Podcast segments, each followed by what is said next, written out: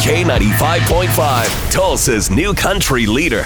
From Nashville to Tulsa, if it's country music and it's worth talking about, you hear it first on Cash and Bradley's Country Now. It's brought to you by River Spirit Casino Resort. Well, congratulations to Dan and Shay. They are up for all genre Artists of the Year at the American Music Awards, which is coming up this Sunday. Anytime we can bring over some fans from somewhere else and, and get them to kind of check out some other country artists because they heard us on the pop station or, you know, watched us on a, an award show, we're very thankful for that. And to be kind of in that all genre category, kind of waving that, that country music banner. Yeah, they're crossing over. You know, they've got a pop sound to them, so they, they appeal to uh, a larger audience, I think. Yeah, but at the same time, I, I love it when these country stars get in these type of categories because it really, really brings them to our radio station, you know? That's right. It brings listeners over here Yeah. to sample what's going on in country music, and that's Yep. what we need more people listening to country so we can uh, prolong the format as long as possible, right? Exactly. Well, speaking of congratulations, Miranda Lambert deserves one. Check out what she's being inducted into the National Cowgirl Museum and Hall of Fame. Oh, so lo- I've been trying to get into that for years.